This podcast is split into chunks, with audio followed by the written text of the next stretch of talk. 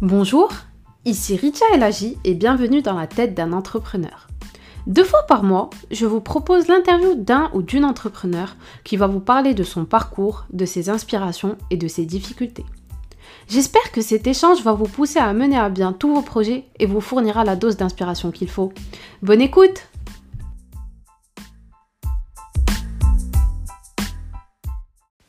Bonjour, j'espère que votre confinement s'est bien passé. Je reviens aujourd'hui après deux mois d'absence avec un nouvel épisode. Dans cet épisode, j'ai le plaisir d'accueillir Dorian Ciavarella. Dorian est le cofondateur et le CEO de Ivancy, une plateforme de matching automatisé entre des marques et des micro-influenceurs. Dans cet épisode, Dorian va nous parler de son parcours, de sa politique de recrutement, des débuts de Ivancy et de son rôle de CEO.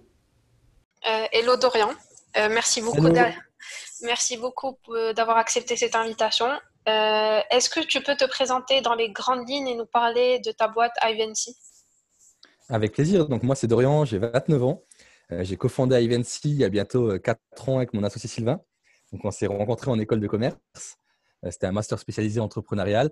Et Ivancy, c'est une plateforme qui met en relation des marques et des micro-influenceurs dans plus de 100 pays et sur tous les réseaux sociaux. Et Ivancy, aujourd'hui, c'est 70 personnes on a levé 6,5 millions en trois ans et on a une présence dans trois pays, donc euh, en Espagne, en Allemagne et en France. D'accord. Et est-ce que tu peux nous parler un peu des débuts de Ivancy, comment tu t'es lancé? Oui, avec plaisir.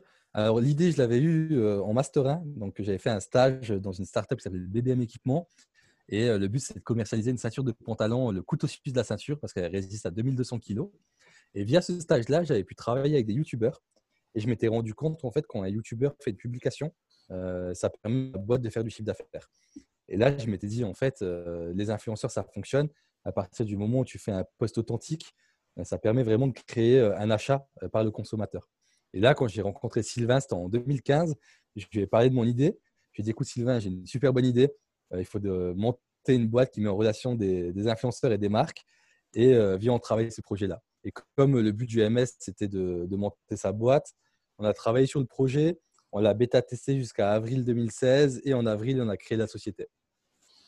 D'accord. Et euh, ce domaine en fait du marketing digital, est-ce que c'est un domaine qui te passionnait depuis toujours ou euh, tu as vraiment découvert ça par hasard euh, grâce à ton stage? J'ai découvert ça grâce à mon stage. Donc grâce à mon stage de Master 1 et en fait ça m'a beaucoup plu. je me suis dit développer la communication des marques, permettre à des marques de, de, trouver directement leur façon de communiquer et de rassurer les consommateurs dans l'acte d'achat, c'est génial. Et, Sylvain était passionné par les réseaux sociaux et c'est pour ça qu'on a décidé de travailler ensemble. Donc en fait, on était déjà amis dans l'école, on s'entendait super bien, on avait les mêmes envies, les mêmes ambitions, euh, les mêmes envies de projet et c'est grâce à ça qu'on a commencé à travailler ensemble. Mais tout vient vraiment de, mon master. D'accord. Et euh, tu penses que tu l'aurais fait avec quelqu'un d'autre que Sylvain? Tu aurais pu le faire Avec quelqu'un d'autre euh, bah, Sylvain, c'est la bonne personne. on s'entend super bien et, on, a vraiment euh, une bonne relation. Avec une autre personne, ça aurait pu être possible. Après, pendant mon MS, il y avait 32 étudiants. On bêta-testé des projets, donc j'ai travaillé avec tous les étudiants de la promo. Et finalement, c'est avec Sylvain où ça a le mieux matché. Et quand on a commencé à travailler ensemble, euh, ça a été un coup de cœur entrepreneurial où on s'est rendu compte qu'on avait la même façon de travailler, on avait les mêmes objectifs, les mêmes ambitions, et ça a tout de suite pris. Et euh, ni toi ni Sylvain n'êtes des développeurs ou des ingénieurs, c'est ça? Oui, c'est ça. Mais alors, comment est-ce que vous avez fait pour lancer votre plateforme? Il y a beaucoup de, personnes qui n'osent pas se lancer parce qu'elles n'ont pas de compétences techniques, elles ne sont pas capables de développer une application ou autre. Comment vous avez fait? En fait, quand on a commencé, on s'est dit, on n'est pas développeur, on n'arrivera pas à créer la plateforme tout de suite. Lançons un fichier Excel, on fait tout à la mano, donc tu testes manuellement, tu essaies de faire du chiffre d'affaires et dès que ça fonctionne, là, tu décides de prendre des développeurs pour créer ta plateforme. Donc, nous, on a commencé comme une agence. On s'est dit, OK, on a le concept, on sait vers quoi on se dirige, bien on teste. Donc, on a bêta-testé avec des marques où on faisait des prestations gratuites en modèle d'agence. Donc, on trouvait les influenceurs à la mano, on les mettait sur un fichier Excel, on leur demandait de faire des campagnes, on mettait les résultats dans le fichier Excel qu'on envoyait à la marque à la fin avec un PowerPoint pour le rapport de campagne. Et on s'est rendu compte que ça plaisait, qu'il y avait de l'engouement de la part des marques. Et là, on s'est dit, ben, en fait, il faut se lancer, il faut, il faut vraiment aller vers ce projet-là, il faut vraiment euh, développer la plateforme et, euh, et on l'a développé. Et tu n'as pas besoin forcément, sur ce type de projet en fait, de mise en relation, euh, d'avoir des, des, des, compétences techniques. Si tu peux bêta-tester à la mano, il faut le faire. Euh, et euh, du coup, comme tu l'as dit, tu as proposé au début ton produit gratuitement. Ouais, c'est ça. On, on avait quelques marques qu'on connaissait. Ouais. Et quand il a fallu faire payer les marques, comment, comment tu as réussi à convaincre les premiers clients? En fait, pour les premières campagnes, tu vas avoir tes amis ou des amis d'amis qui ont des marques. tu fais du bêta-test, tu regardes les résultats de campagne, ils vont te faire un feedback, un vrai feedback parce que c'est gratuit à partir du moment où tu as ces infos et eux, ils sont super contents et ils te disent Ah, mais en fait, c'est génial, est-ce qu'on peut refaire une campagne? Donc là, tu commences à facturer euh, tes premiers clients qui étaient déjà du, gratuit et que tu connaissais. Et après, tu vas avoir des, groupes toujours un petit peu plus gros et tu leur dis Regardez ce qu'on a déjà fait, regardez les résultats, ça fonctionne. Euh, et là, tu commences à avoir un client un peu plus gros. Euh, pareil, tu vas travailler avec lui et tu vas le facturer. Tu vas avoir un client encore plus gros après. Et finalement, après, tu arrives à travailler avec des clients euh, à l'échelle internationale, en fait, les, plus grands groupes, que ce soit des LVMH, des L'Oréal, des Carrefour. C'est là que tu arrives à travailler et développer ton, ton, réseau de marques. Mais donc, tout a commencé par du gratuit. Et quel est le plus gros client que tu as signé enfin, Le premier plus gros client que tu as signé? Le premier plus gros client que j'ai signé, c'est Phil Unique. C'est un distributeur de produits cosmétiques. Je ne sais pas si tu connais. Euh, non, non, je ne connais pas. Et euh, alors, le, deuxième plus gros que tu dois connaître, c'est Sephora. Ah, ok, d'accord. Et euh, tu as dit que vous aviez commencé par un modèle euh, d'agence et aujourd'hui, Ivancy, c'est bien une solution SaaS, c'est ça Oui, exactement, c'est ça. Aujourd'hui, on a une plateforme qui met en relation les marques et les influenceurs. Donc, le fonctionnement, c'est assez simple. C'est une marque, elle se connecte.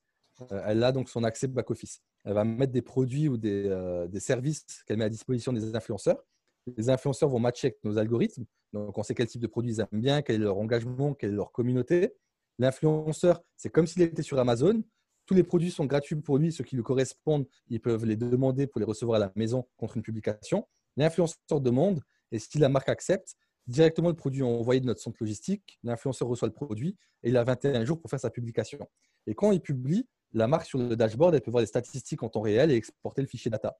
Donc en fait, c'est vraiment un logiciel qu'on met à disposition des marques. Euh, euh, c'est vous qui envoyez les produits aux influenceurs? Pas pour, pas pour tous euh, nos clients, mais on le fait pour, pour une partie de nos clients. Ouais. On travaille avec un prestataire logistique qui, qui s'en occupe. Et est-ce que tous les clients que tu avais quand le IVNC était encore une agence ont, switché aussi, ont switché avec toi ou certains ont décidé d'arrêter de travailler avec toi une fois que tu as changé de modèle? Alors, euh, de tête, tous les clients qui ont travaillé en mode agence ont continué sur la plateforme, mais euh, ça se trouve, je me trompe à un ou deux clients. Ok. Et euh, d'accord, d'accord, c'est très intéressant. donc là, j'ai une question plutôt par rapport au segment auquel vous vous adressez. si j'ai bien compris, Ivancy permet aux jeunes influenceurs de bénéficier d'un nombre limité de produits gratuits mais euh, pas de rémunération. Euh, du coup, c'est une plateforme qui ne s'adresse pas aux gros influenceurs. On ne parle pas de, de, Cyprien ou euh, Sadanas avec des millions d'abonnés. On parle des petits influenceurs. Pourquoi est-ce que vous avez choisi ce créneau? Et voilà, c'est surtout ça. Pourquoi avoir choisi ce créneau? Et pourquoi ne pas avoir pensé à travailler avec de plus gros influenceurs? Alors, en fait, les, les macro-influenceurs, les influenceurs stars, généralement sont gérés par des agences. Il y a beaucoup de manuels, il faut faire euh, des contrats avec eux, il y a des suivis. Ce n'est pas le, même type de collaboration. Nous, on s'est mis sur la nano et la micro, donc principalement des gens qui ont entre 0 et 100 000 abonnés, euh, pour le côté euh, authentique, pour le côté non rémunéré, pour le côté prescripteur, consommateur qui va bêta-tester un produit. Alors, les deux choses vont ensemble. Hein. Ce n'est pas parce qu'il faut faire qu'on fait de la nano et de la micro qu'on ne fait pas de la macro et des influenceurs stars. Euh, moi, je conseille vraiment de faire euh, un du global et de travailler également avec des agences euh, sur le concept de la macro et des influenceurs stars. moi, pourquoi j'ai décidé de me, me, focus sur ce sujet-là avec mon associé Sylvain C'est parce qu'en fait, nous, on pense que le consommateur aujourd'hui, il faut qu'il trouve le bon produit grâce à des partages d'expériences fiables et honnêtes de la part des influenceurs. Et ça, c'est vraiment notre mission. C'est de se dire, on va trouver le bon produit grâce à une bonne communication réalisée par des influenceurs auprès de sa communauté. Et donc, c'est pour ça qu'on s'est lancé sur la nano et la micro pour le côté authentique, euh, proche de la communauté et moins d'abonnés.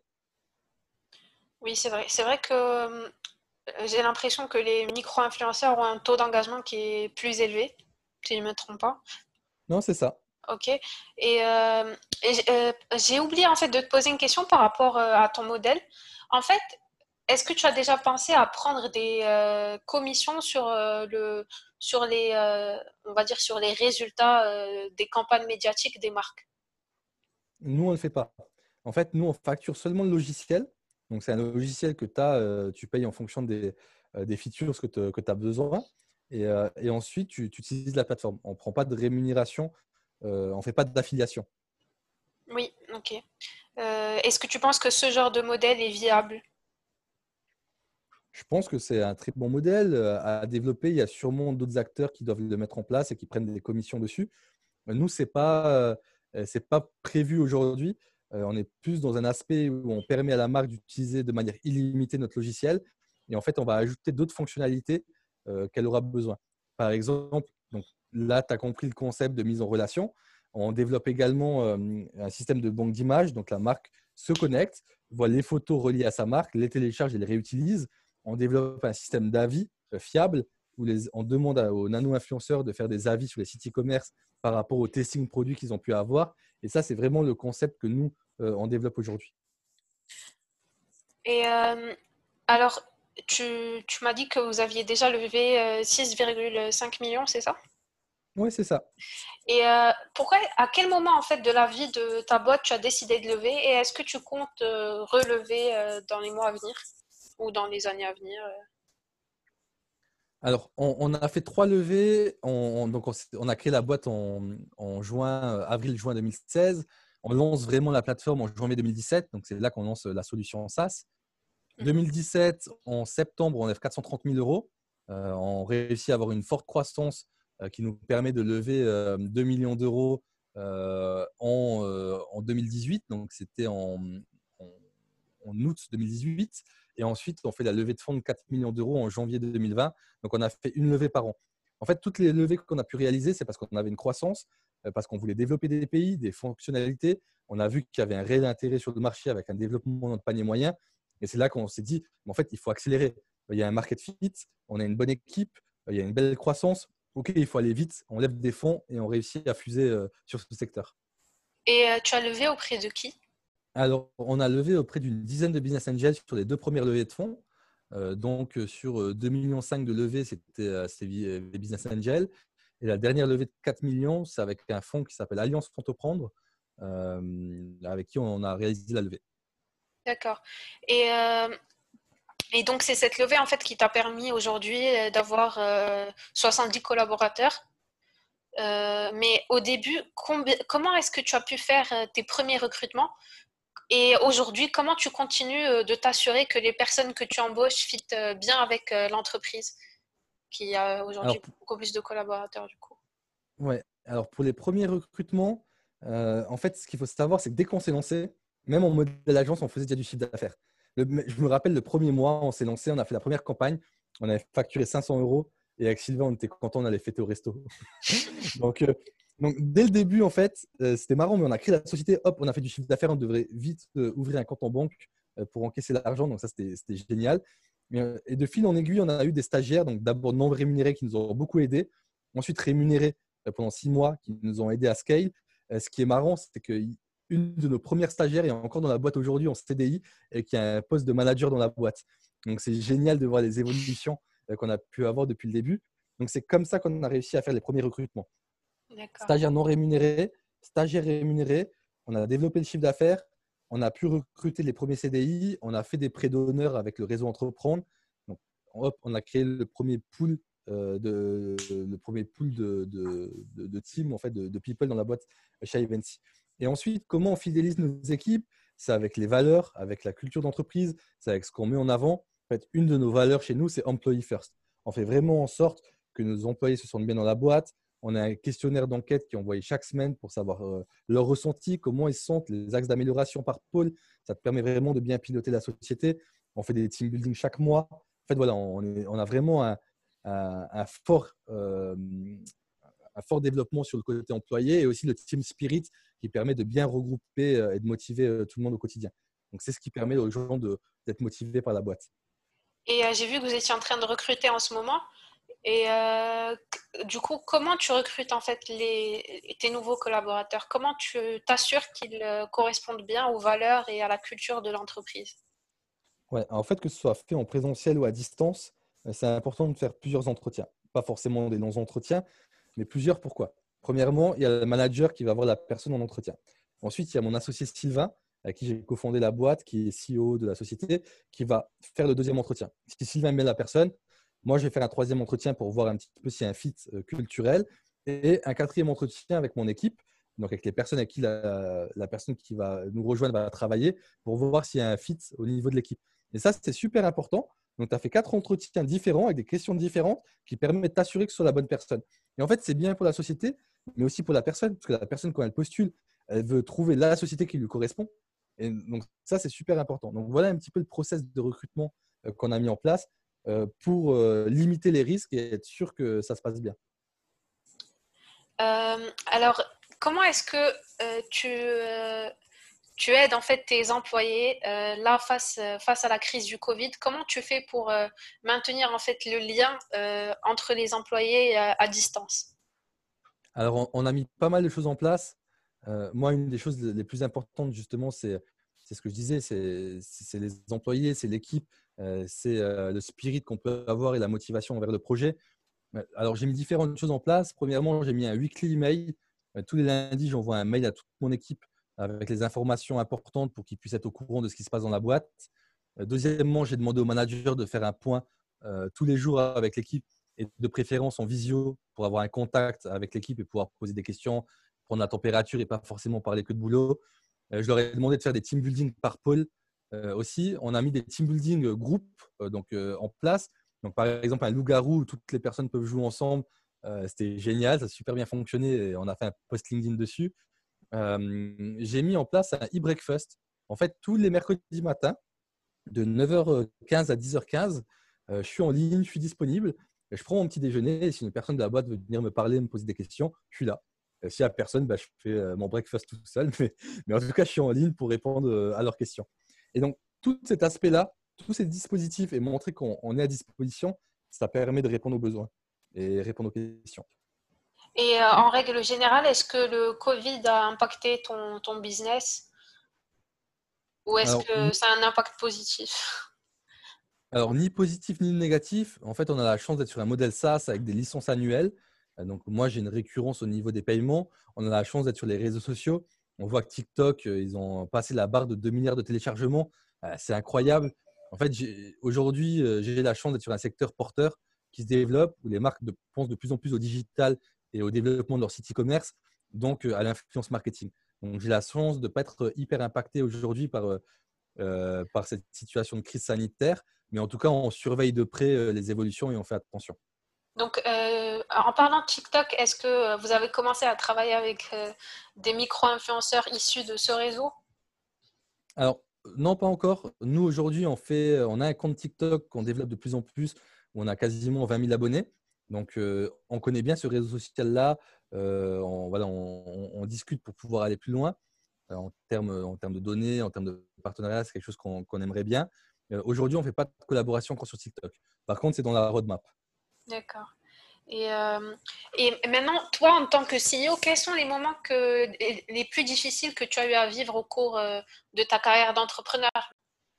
Je pense que le moment le plus dur, c'est euh, lorsque, lorsque mon CTO, mon premier CTO, n'est pas venu au travail pendant deux semaines et on ne savait pas qui quittait la boîte en fait. Et ça, ça a été, ça a été un coup dur parce que heureusement que j'avais une équipe dev déjà sur place et un CTO qui a, pu prendre le relais, qui est encore notre CTO actuel. Mais euh, ça, c'était le plus gros coup dur. C'est tu te lèves le matin, tu arrives au travail et ton directeur technique n'est plus là et tu ne sais pas. Et il te donne plus de nouvelles du jour au lendemain pendant deux semaines.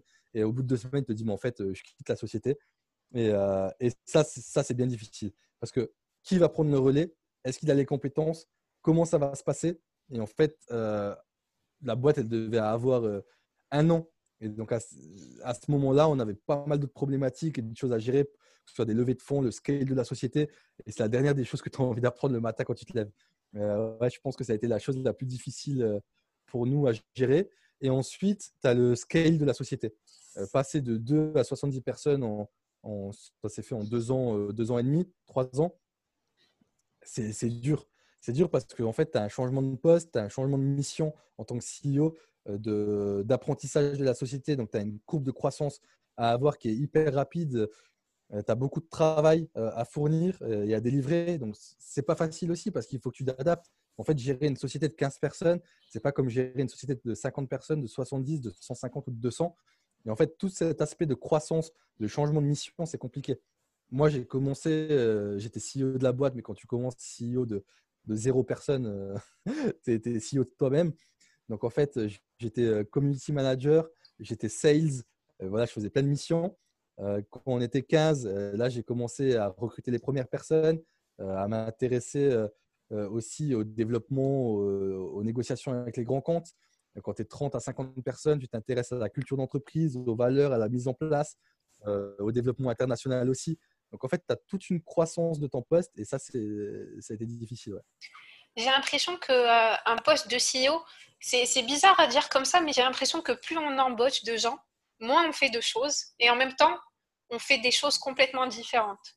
C'est-à-dire qu'au début, je pense que tu étais plus dans l'opérationnel, euh, euh, tu mettais vraiment la main dans la pâte et qu'à force d'embaucher des gens, euh, eh ben, tu étais moins présent au quotidien sur l'exécution.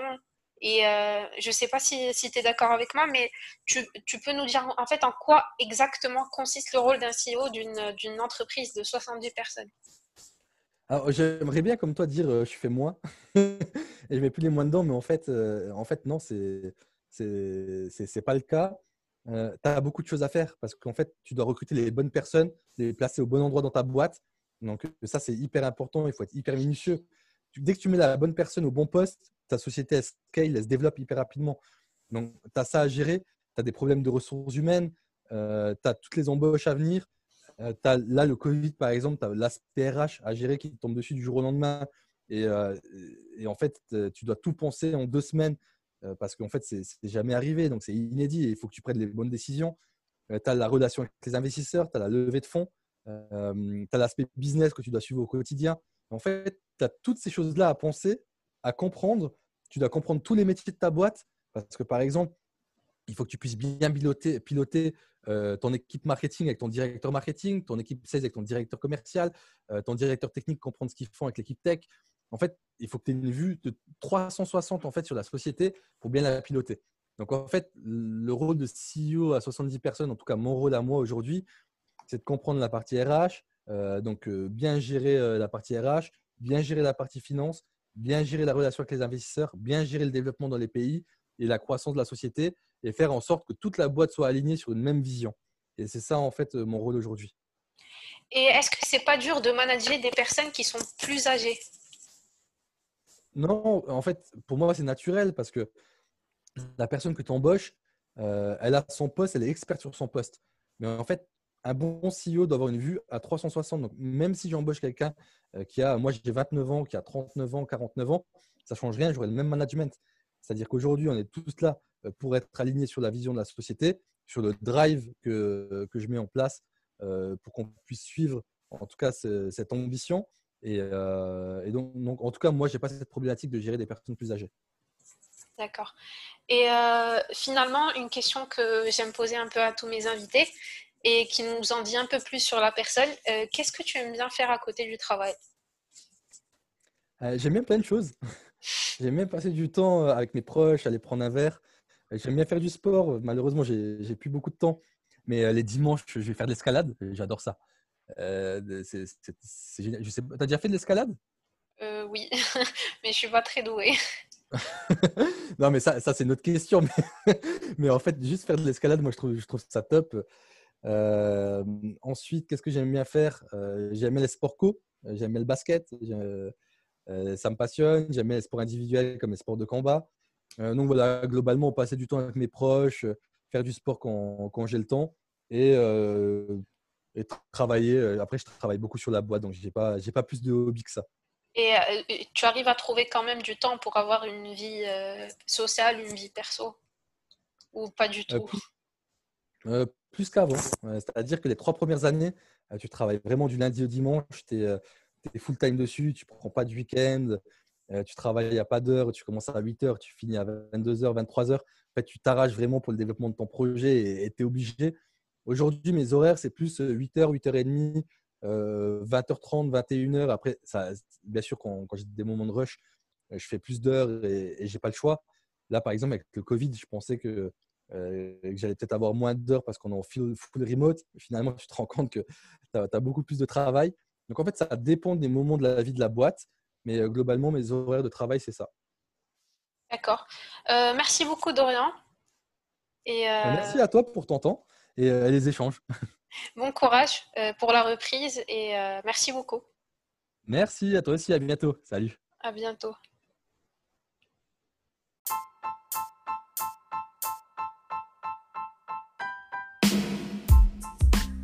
Merci beaucoup à Dorian pour son temps et sa gentillesse. Si cet épisode vous a plu, n'hésitez pas à vous abonner à la page Hâte dans la tête d'un entrepreneur et à noter le podcast sur Apple Podcast.